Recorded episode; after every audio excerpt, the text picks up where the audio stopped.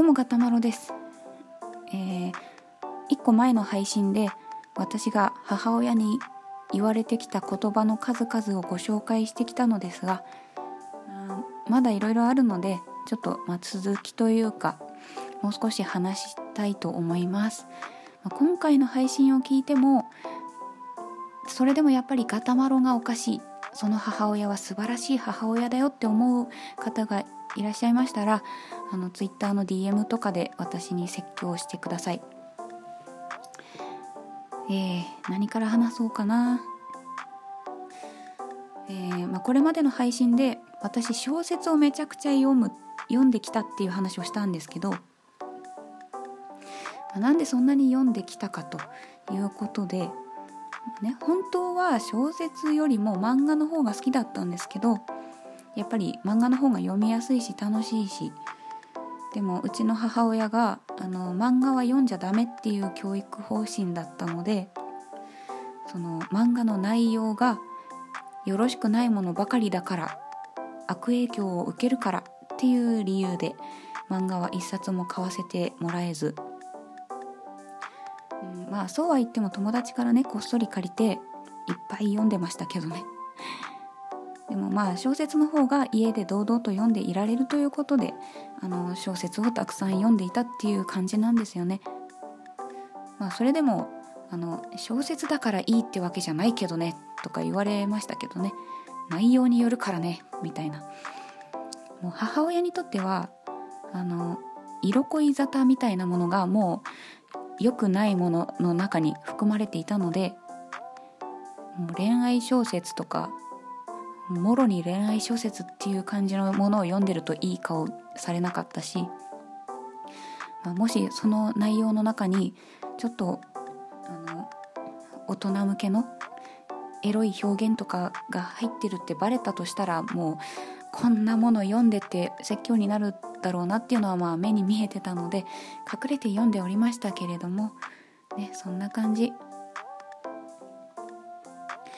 なのでまあ図書室とか図書館とかものすごい利用してました、ね、学生時代はねお金がないから特にハードカバーの本なんて2,000円近くするのが普通じゃないですか。なかなか手が出なくてですね。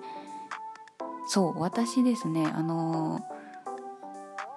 お小遣いをもらえなかったんですよ。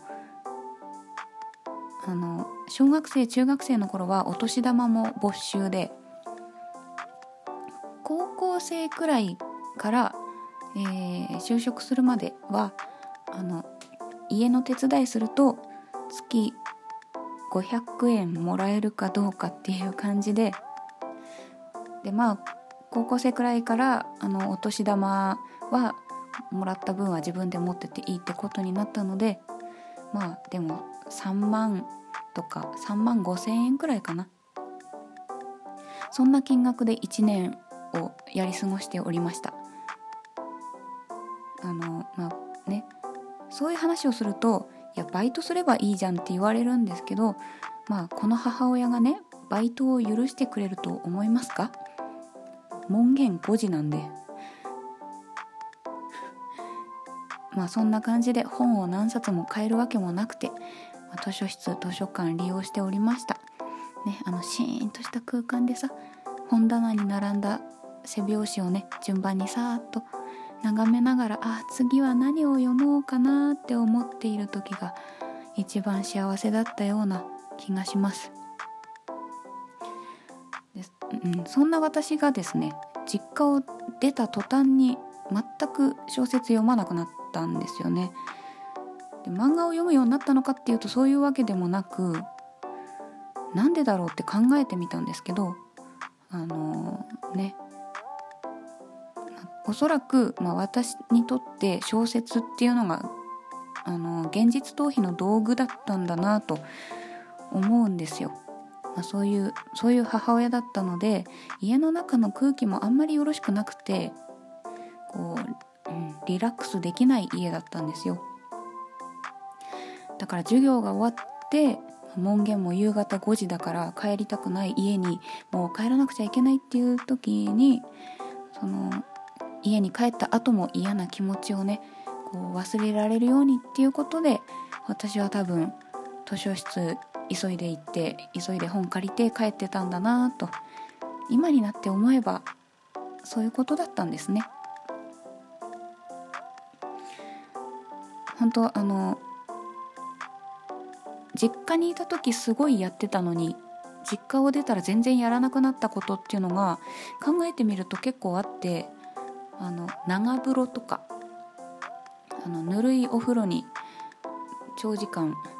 ね、半身浴1時間とかしてるのをまあ実家ではよくやってたんですけど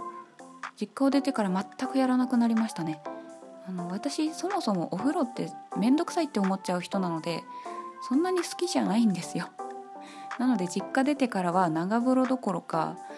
あの本当普通に入浴することすらほとんどしなくてシャワーで毎日済ませております。ああねなんねそんな生活ですよ。うん？うんあそうなのねあのえー、なんだ？授業終わって速攻家に帰るっていう話とかのあたりであれって思った方もいるかもしれませんがあの母親がですね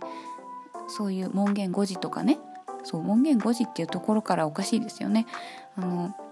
外で母親の考え方と違う思想を覚えて帰ってこないようにっていうことでそのできるだけもう学校でするべき勉強が終わったら速攻帰ってきなさいっていう感じであのそういう感じだったので部活もやらせてもらえませんでした。中学も高校も帰宅部でした。ねそんな感じです。でまあそんな束縛主義の母親にね育てられたんですけどでまあ就職する時も実家を出るなんてまあもってのほかみたいな感じで家から通えるところをまあ探して就職してうんでまあある時私なんか知らないけど思い立って人見知りなのに接客業に転身したんですよ。でまあ接客業なんてお店なので夜9時まで営業とかのところでで9時半が定時でまあでも9時半に仕事が終わるわけもなく、まあ、大体10時ぐらいに終わるのが普通でちょっと仕事がいろいろ残ってると10時半過ぎちゃうみたいな職場だったんですけどである時10時半過ぎで仕事をまだやってたらあの職場に電話がかかってきて上司が「えこんな時間になんだろう?」っつって電話出たらなんか「ああいつもお世話になっております」みたいな感じで喋っててなんだろうと思ったらまあうちの母親で「こんな時間になっても帰ってこないんですけど」みたいなことを言われたよって上司がスタッフの母親から電話がかかってくるなんて初めてだよって言われて「そうですよねすみません」ってすごい恥ずかしかったんですよね。そのね仕事中は携帯はロッカーにしまっとく決まりだからあの連絡つかないよって言ってんのにでまあね、まあ、ご心配してくれたんだよって思う方もいらっしゃると思うんですが、まあ、何度か話している通りその日もあの「あんたに何かあったらお母さんが悪く言われるんだからね」みたいな説教を受けて終わりました。で私の心配じゃないんだよなで、えー、その職場であの今の同居人と出会いまして彼氏なんですけどで彼氏があの転勤事例ねで転勤することになっちゃってあ遠距離恋愛になっちゃうのかなと思ったらあの一緒に来るって言われて。でも最初はうちの母親ねこんなだからもう絶対家を出るなんて許してくれないと思うなと思ってもうきっと絶対無理だろうなって思ったんですけどでもここでこのきっかけをあのなくしたらもう私は一生母親が死ぬまで束縛され続けるんだろうなと思ってちょっと勇気を出して私は彼についていきますと家を出ますって言ってみたら案外あの簡単に何て言うのかな、まあ、許すっていう感じじゃないんですけどもうなんかこうなんだろうな。呆れたっていう感じでもういいわって突き放す感じ。ああそう。みたいな 感じで。まあ、許しじゃないんだけどまあそれでそんな感じで家を出てきました。まあね出る時もなんかこう一緒に住むのに結婚しないなんて無責任な男に違いないみたいなことはいろいろ言われましたけどねごちゃごちゃ。女中扱いされるだろうねみたいな。私がそんな男についていくかっていうね。まあねあの一緒に住んでみたら表変する男だったりするっていう可能性はね